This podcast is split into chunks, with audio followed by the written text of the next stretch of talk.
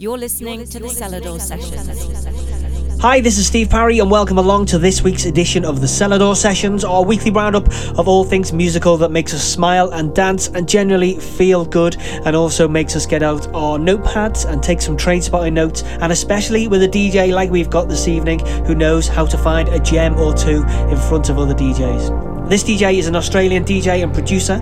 He's released Freefall Skydive, a massive track in the late nineties. He's been DJing literally all around the world and has DJed with literally everybody and their dog as well. He's on a massive comeback at the moment, and it is our honour and privilege to have a good friend of ours back in the mix, the one and only Anthony Papa, this week's special guest for the Selador Sessions tonight. Selador Sessions.